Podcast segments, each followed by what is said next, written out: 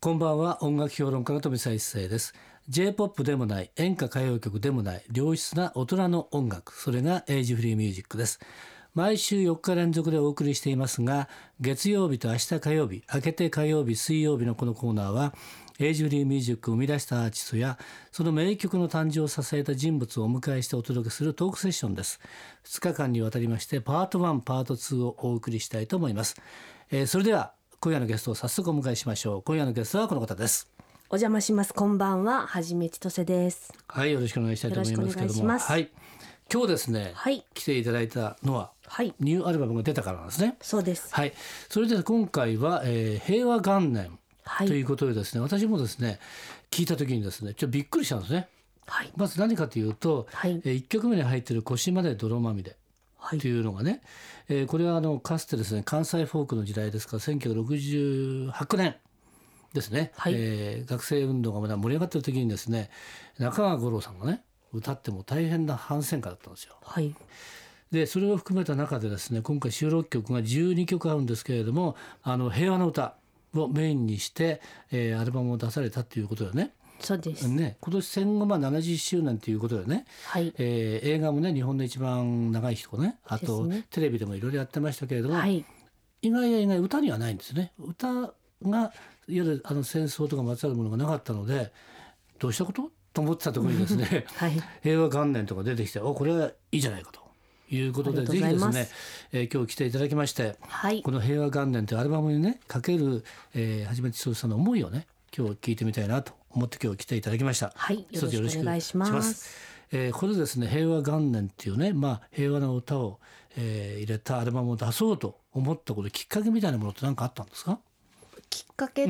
て言うんですかね、うん、私あのデビュー当時に、はい、あの広島のイベントに参加させていただきまして、えー、でその時に空き時間に、うん、あの原爆資料館と原爆ドームを、はい、あのプロデューサーに連れて行ってもらったんですけど、うん、それまで何にもそういうその戦争についてとか、うん、どちらかっていうと遠い遠い空の下でよくわからない状況で起きてるっていうかもう人事のように思ってた自分がいて。えーでも実際そこに行った時に、うん、なんかこういうことも知らないで大人になったって思ってる自分が恥ずかしくなって、うん、でもその時にあのデビュー前に一度歌ってみないかって言われていた「死んだ女の子」という曲を、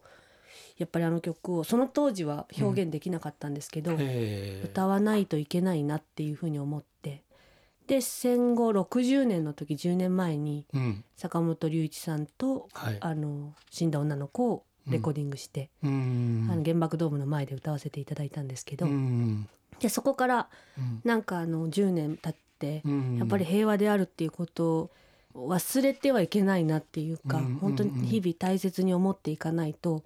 またこういうことが繰り返されるのは嫌だなっていうふうにすごく思って、で歌を歌える場所をもらっているんだったらそういう役割を果たせたらなっていうふうに思って今回のこのアルバムにたどり着いたんですけど。うん、なるほど、はい、はい、で今回ですねあの12曲ね収録曲が入ってるんですけれども、はい、やっぱりどの曲を歌うかっていうこと選曲がね、まあ、大切だと思うんですけども、はい、この選曲はどうされたんですかね普通で言うとね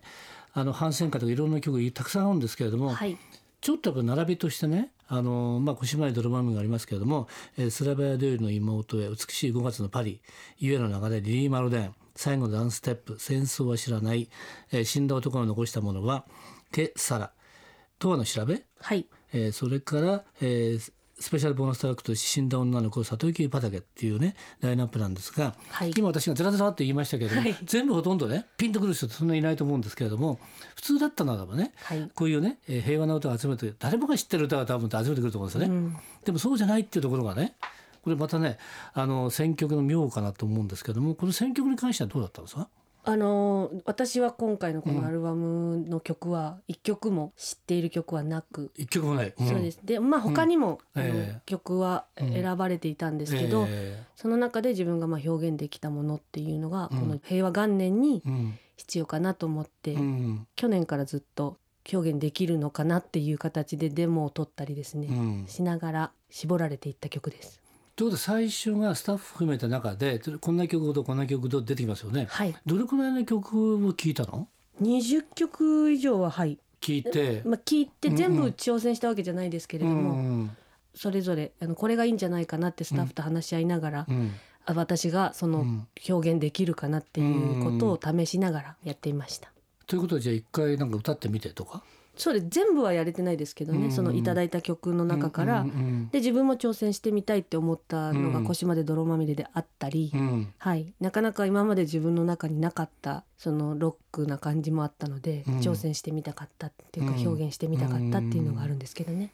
腰まで泥まみれなんですけどこれねピート・シーガーがはい、ベトナム戦争をねの時に作った曲なんですけれども、はいこれは実際もね聞いた時どう中川五郎さんのやつ聞いたのかなそうですねなのであのまた中川さんが、うんあの歌われている形とは違ううんアレンジであれはい、また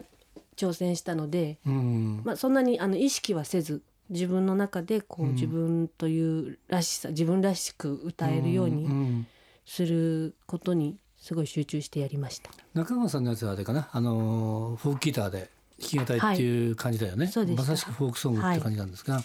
その「腰まで泥まみれ」をこれはね、えーはじめさん流に歌わなきゃいけないってことはまずこれを自分の中で理解しなきゃいけないよね。はいで紹介して歌う歌ってこれ 難しい歌だよねなんかそれは自分の中で自分のものとして歌うにはどういうこうプロセス自分の中で通ったんですかあのどういうふうに自分が思っていくのかっていうのをとにかくその文章を読みながら、一度うんその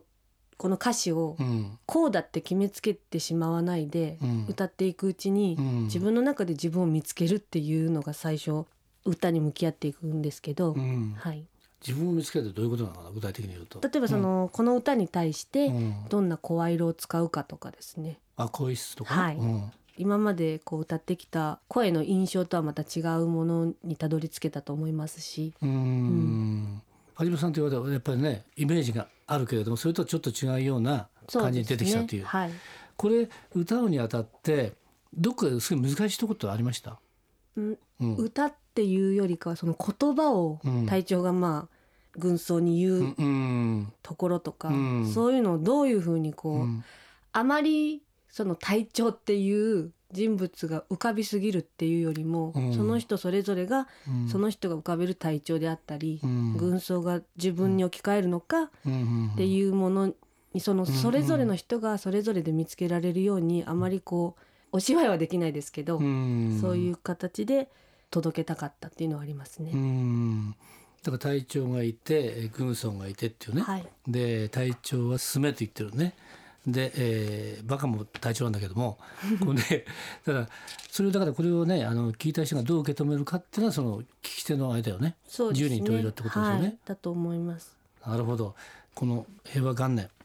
の中のこれ1曲目に入ってる曲なんですけどもそれからねこれ「平和元年」っていうこれタイトル、非常に素晴らしいんですがこれはどうでしょうかどういう意味合いなんですかねやっぱりあの終戦70年ということで、70年間戦争せずにこのはい歩いてきた日本をうんまた誇りに思って、うん平和な日々がまたここから改めて歩き出したらいいなっていうふうに思って「うん平和元年」というタイトルにさせていただきました。でこれジャケットがあるんですけどジャケットのこの字を書かれたのが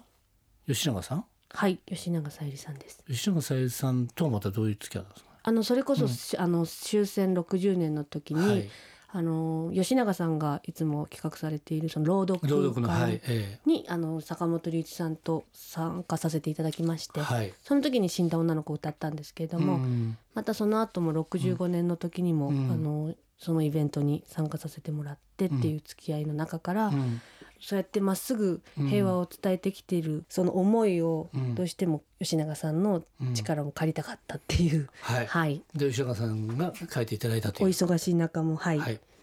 じゃあということでですね、はじめちとしさんの、えー平和元年というアルバムの中からね、はいえーこの曲を聴きたいと思いますので、こちらはですね、えーはじめさんの方から曲紹介をお願いできますか。はいよろしくお願いします。それでは聞いてください「はじめちとせ」で「腰まで泥まみれ